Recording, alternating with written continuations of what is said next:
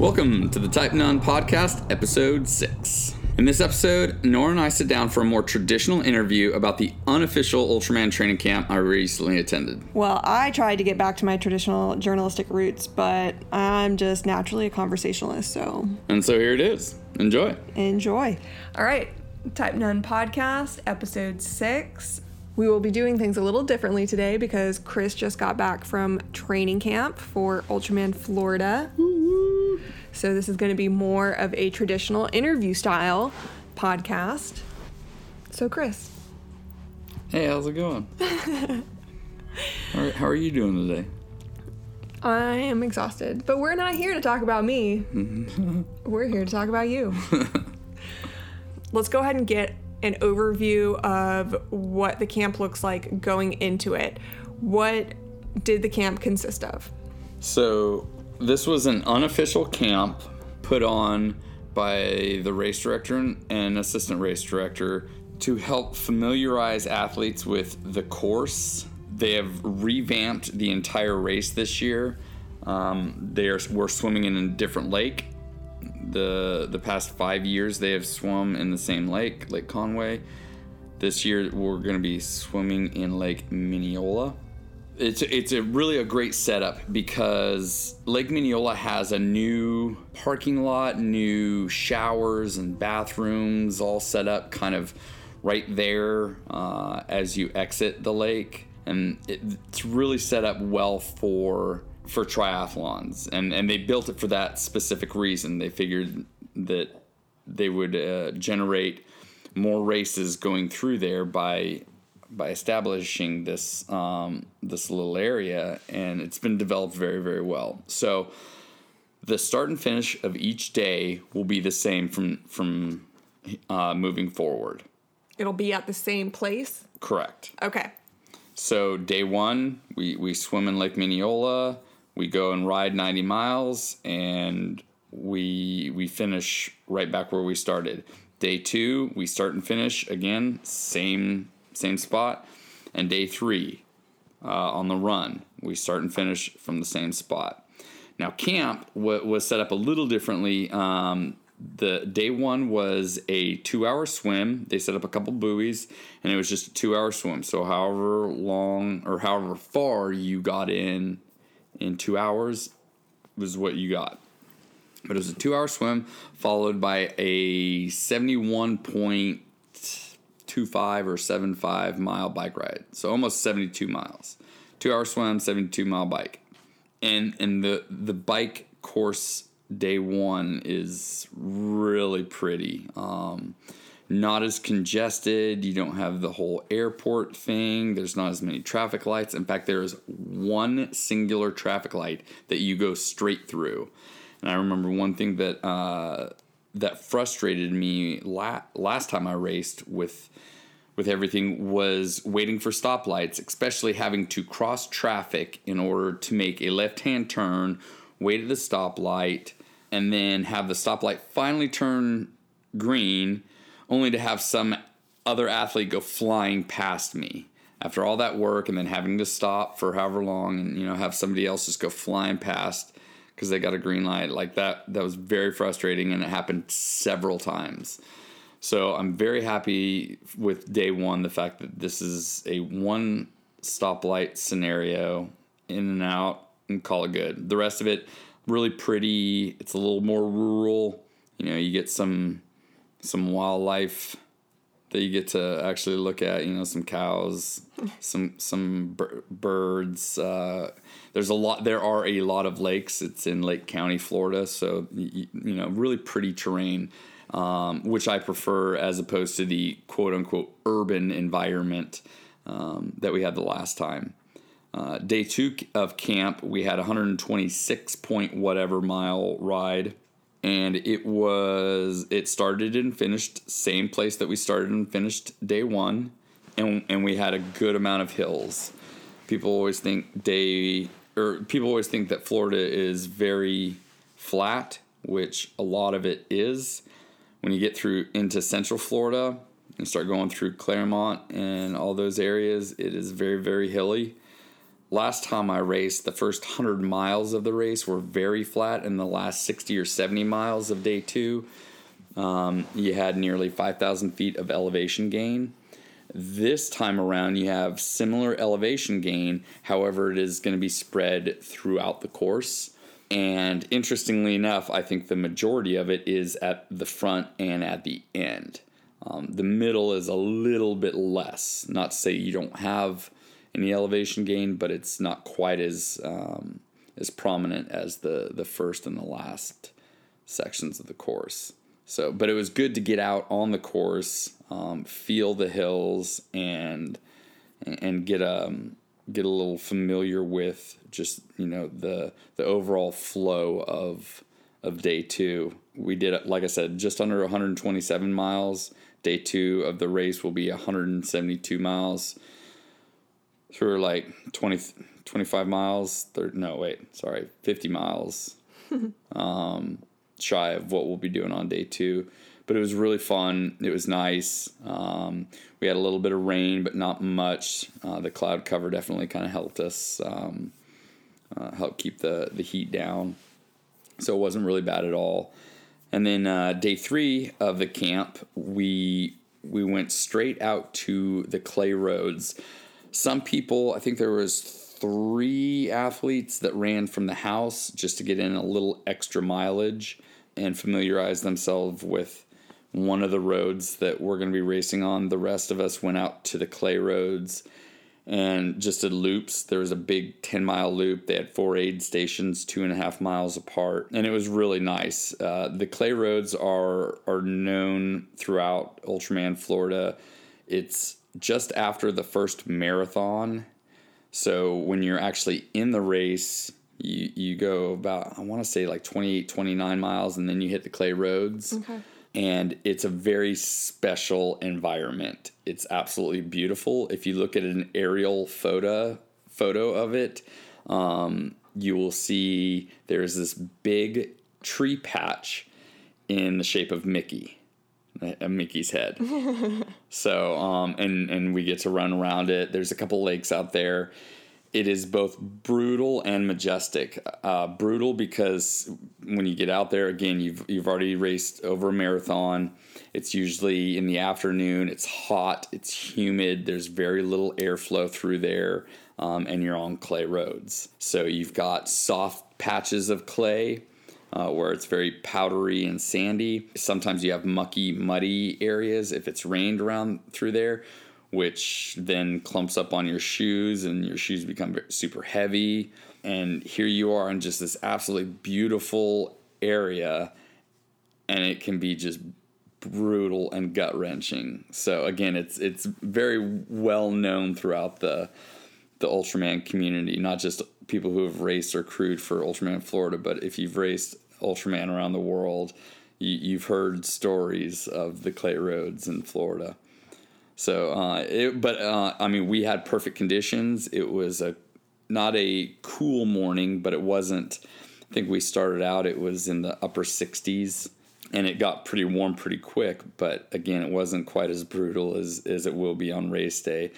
But um, you know, if you if you've seen some of the pictures that I've put up on social media, and I'll, I'll put some more up because they're just they're beautiful. It was it was a lot of fun to get out there with some of the athletes and past crew um, and friends, and just for most of us at, at this point, it was just a matter of getting out, simulating a three day, you know, simulating the three day race that we're about to go through, and and and sharing some experiences, having some fun, you know, stuff like that. So to end it, end day three doing the clay roads was was super cool. So that brings me to the point of we did post a picture of those clay roads on your Instagram we did uh, and Facebook page actually. So Chris relayed some some stuff to me that I posted to kind of keep everybody up to date, and those have we got a lot of really good response from those. But there are more, and we're going to be putting those up with the podcast once we get that um, out. So be on the lookout for that when the when you're hearing this. You know, check it out. There are going to be more photos and and things um, on social media for you guys to check out.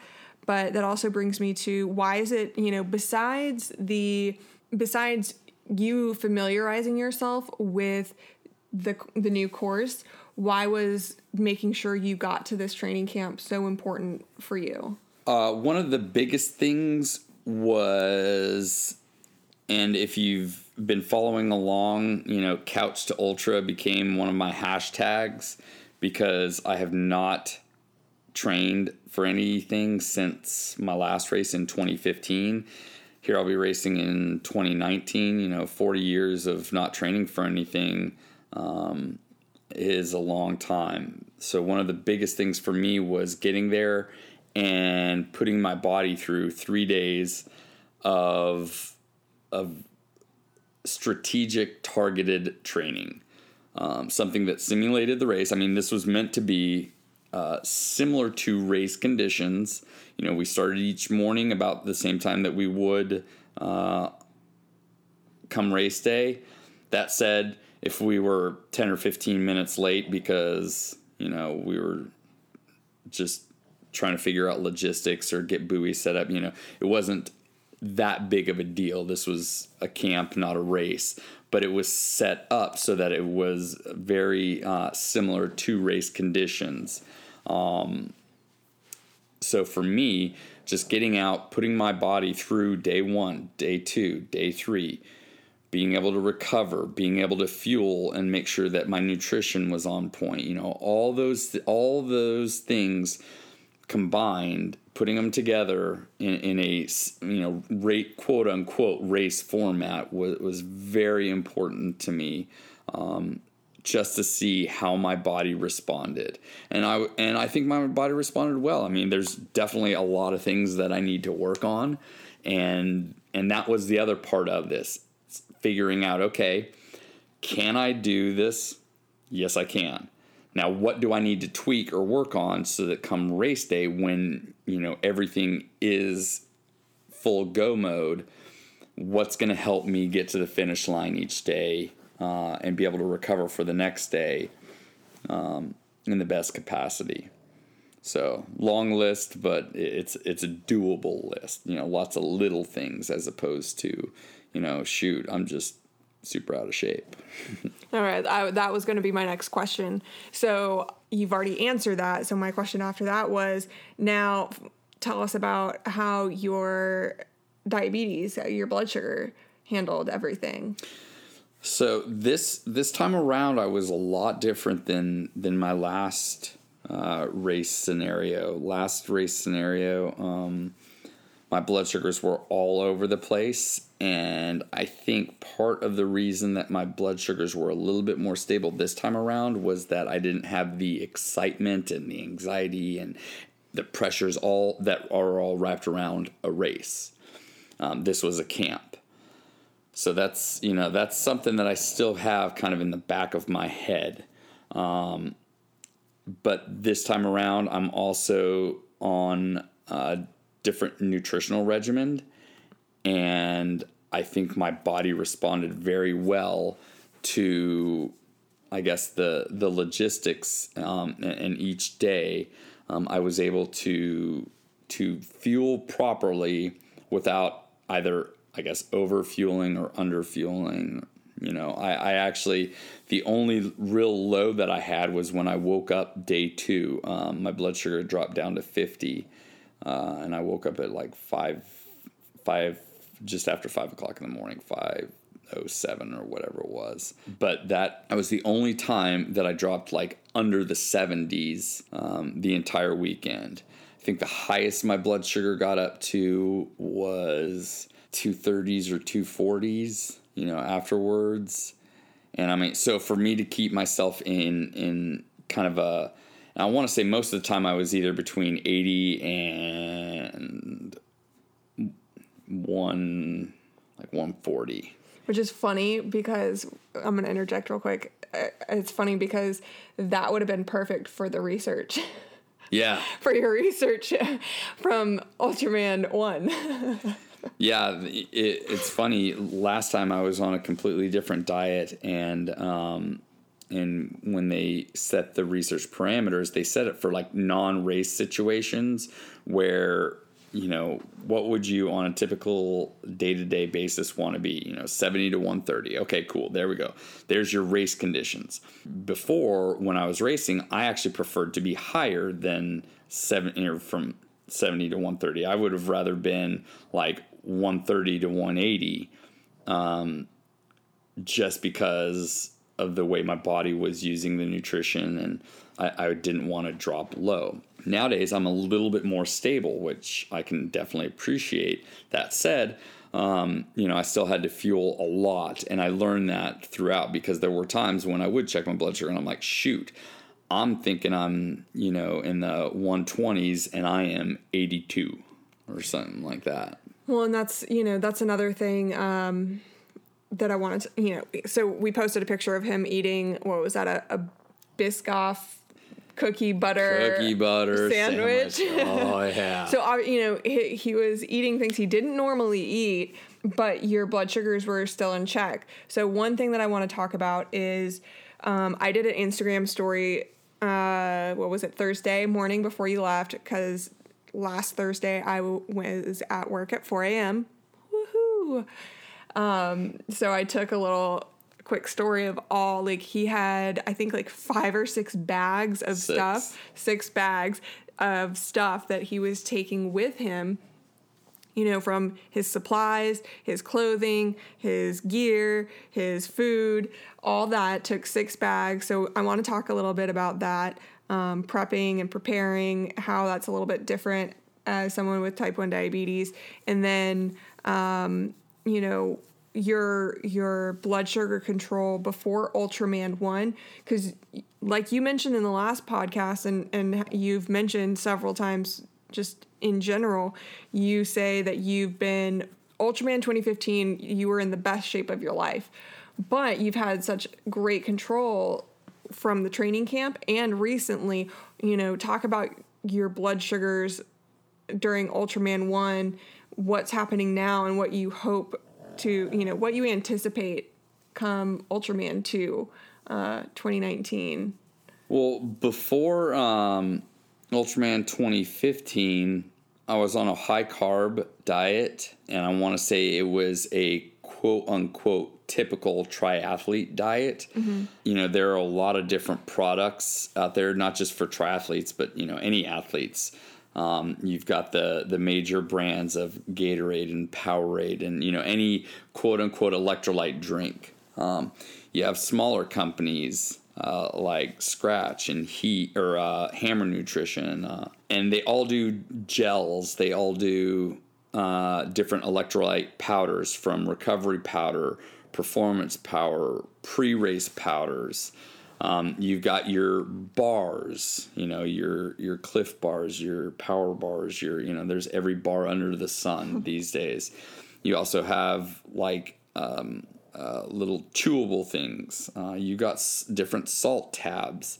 All these types. I mean, you know, the the products are infinite and endless. It seems like there's a new one popping up quite literally every week, and, and that's what I was on last time. I I fueled the same way that any other athlete would, or I, I again I, I say any other quote unquote typical athlete, um, you know, new to the sport or uh, a seasoned veteran. Not to say that there aren't athletes, uh, both new to the sport and seasoned veterans, who don't follow a very um, strict regimen um, that is different. Um, and typically, if they succeed, um, in either you know completing their first triathlon um, and performing well, or winning a world championship or something like that, all of a sudden people start to notice, and and, there there will be you know a shift in dynamics towards that that particular diet.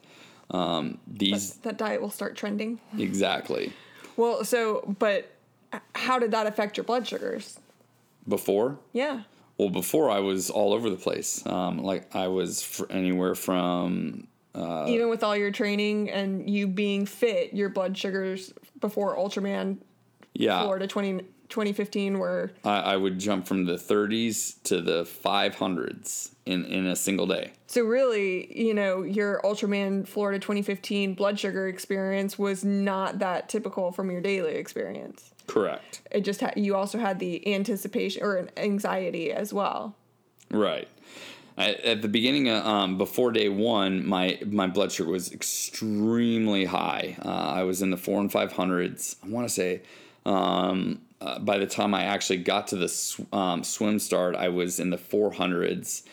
And of course, you know, I'm about to go through a 10K swim and a 90 mile bike. I need some sort of nutrition. I need to put calories in my body because um, I'm about to burn a lot. So I couldn't not eat but I was I was tempering what I was eating and I was just shooting myself up with insulin over and over and over again. Now, granted, I had been up for a couple of hours. I always wake up early so that I can check my blood sugar and and try to dial it in before a race starts, um, which is one of the challenges with with a, a three day event, which Ultraman is.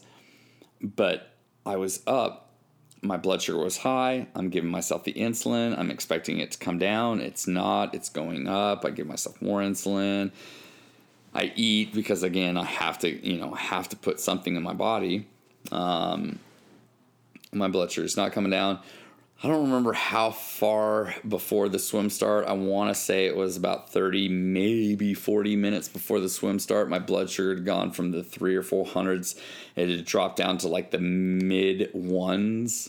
And I started th- eating every last little thing I could. I mean, you know, this is when, you know, sugar is being consumed consumed at alarming rates and and, and it wasn't until long after the race was complete uh, my coach and friend he was like yeah i remember after day one you know watching you eat right before you got in the water i would never tell any of my athletes to ever ever do what you did. But you know he understood that i needed you know i needed that. At that point in time it wasn't about the calories it was about the carbs and the sugar to get my blood sugar up so it didn't you know drop and plummet to nothing when i'm you know halfway through a 10k swim. Which you know one of the things that's so amazing about that story is you could have been first out of the water. Yeah yeah I, I didn't miss it by much. So i think one of the important things about the you know the training camp too is all this that you've got going on, seeing where you were from last time, but kind of continuing your story as an inspiration of look what I did last time. I went from being however high before the swim, was able to get it under control at a god awful hour in the morning, it being freezing cold. You were second out of the water, though we we should probably tell that story at some point. You could have been first out of the water. This is the start of a 3-day race I mean, to to someone who doesn't have diabetes, that that's pretty inspiring. Which is how I got so caught up with Chris when I first interviewed him. But you know, that's part of why, again, like I said, the training camp is is so important, not just for you, but for helping to continue to inspire other people with diabetes or chronic illnesses. To me, it's a reminder to keep going yeah, the, well, one of the cool parts about camp was you had, I think there was 16 or 17 of us, um, athletes and crew combined, and we're in this huge house. I think it was like an eight bedroom house, um, seven or eight bedroom house, four bathrooms. Um, which, if you're an athlete or familiar with it, I mean, having lots of bathrooms for athletes is, is a huge plus, especially when you're doing something like a training camp. Um, but um, I mean, one of the cool parts about camp was just being able to talk and talk with and share stories. You know, I, I learned a lot from other athletes. There, there were people. There was an athlete from Barbados. There, there was uh, a guy from Virginia Beach. There was a couple who came down from Atlanta. There were plenty of people from Florida. So I mean, you know, you've just got like all these different dynamics. Um, and you you get all these stories from the ultra world and you know listening and sharing and and and just the, the dynamic and the flow was really really cool. It was very fun. It was absolutely exhausting but by the end of the camp you know i still had a super big smile on my face just because it was so such an amazing experience which I think, you know, me being me and really enjoying these ultra events, I geek out on it. I, I really enjoy it. That said, there were people there, there were a couple people there who, you know, they crew, they are not going to go out and run a marathon.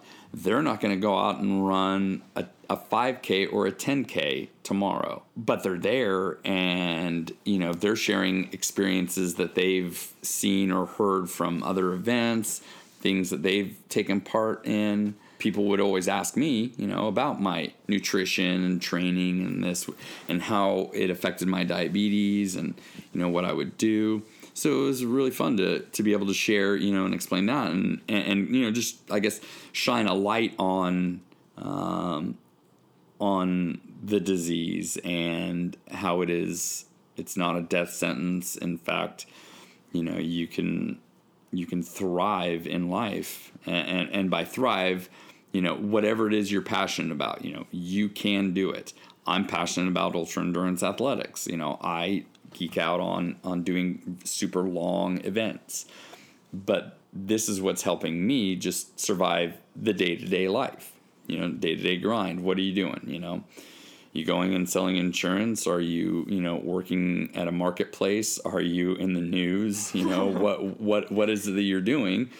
you know, even if you have a disease like an, an autoimmune disease like type 1 diabetes, it's not it doesn't have to stop you from from doing what you are passionate about. One thing I also want to mention is during um, Ultraman 2015, you had a continuous glucose monitor that was donated through research, through the research, um, and that is part of the reason, part of the way they helped, you know, monitor your blood sugar throughout the entire race. We have not been able to get you a CGM just because of our financial situation. Uh, you know, the last number of years. They're is, expensive. They're very expensive. And so when Chris is doing his training day to day and then through this camp, he did everything with a regular, you know, check system. That is something that speaks volumes in terms of what you have to do to take care of yourself. And then, you know, we were talking about those bags of equipment. That's not, you know, what was included in his supplies, I guess, necessarily. But go ahead and talk about, if you would, what all you took down and why. And, you know, what was your strategy for getting ready and preparing and what it takes to kind of get through a camp because I know getting we'll talk about you know getting ready for Ultraman when that time comes because that'll be a whole different ball game from camp. But talk about you know what it takes to get through even just a camp for this this crazy race. I didn't know what to expect. Very similar to um, last time I raced. I really had no idea. No, no type 1 diabetic had ever raced Ultraman before. So, you know, what's going to happen? Nobody knew. Um, so you, it's one of those, you know, you hope for the best, prepare for the worst. Um, and so when I went down there this this time around, again, you know, hashtag couch to ultra. Here I am. You know, I'm not in as good a shape as I was four years ago. Um, I, I, just started working out and training a couple of months ago. Uh, I have been trying to dial in my nutrition. I've been uh, consistent with my training. But that said, you know, I still didn't know what to expect from this. This is the first time I had done um, anything even close to uh, what I had four years ago. So I didn't know what to expect. It, you know, uh, along with the the course recon and you know figuring out the logistics and how everything was going to operate a lot of it was okay how am i gonna you know and, and, that's based on my fitness now now luckily again i i learned a lot uh, at camp. And hopefully in two months uh, a little over two months i guess um, you know i can put things together and and have a successful race.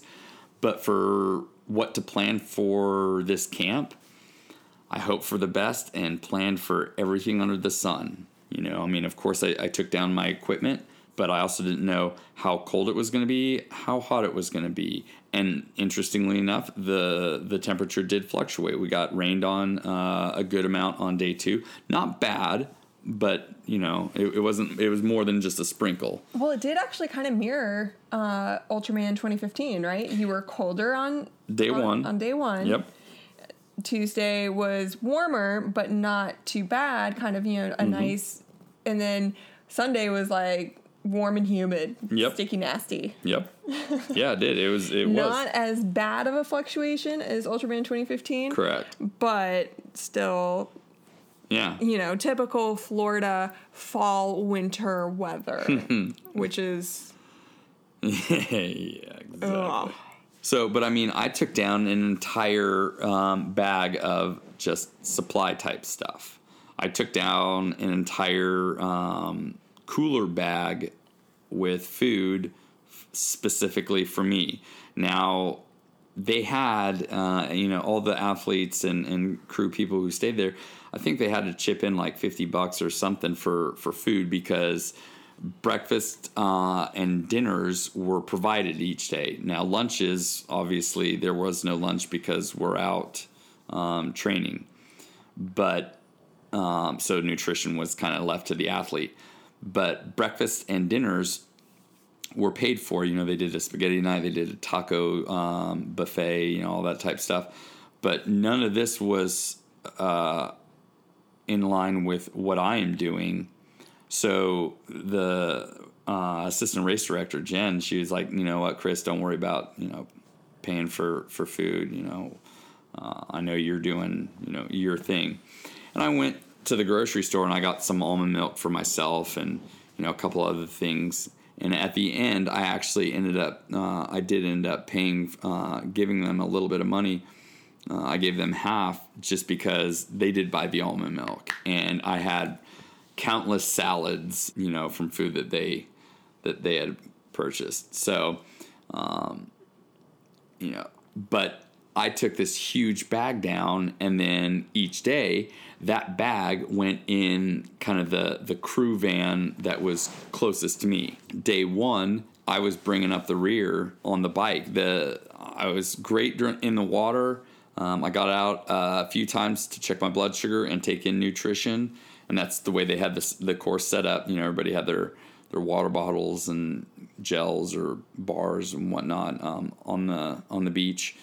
Um, but I got out a few times, checked. You know, I was good the whole way. On the bike, I like I said, I brought up the rear, but the person who who was closest to me had my bag, so anything that I wanted or needed, it was there. And then day two and day three, uh, well, actually day two, um, I was riding with another guy um, from South Florida. He and his um, his wife was in the the crew van with a couple other um, friends, and then me and Edgar we just rode. And whenever whenever we stopped, you know, I had my nutrition bag uh, with whatever I needed.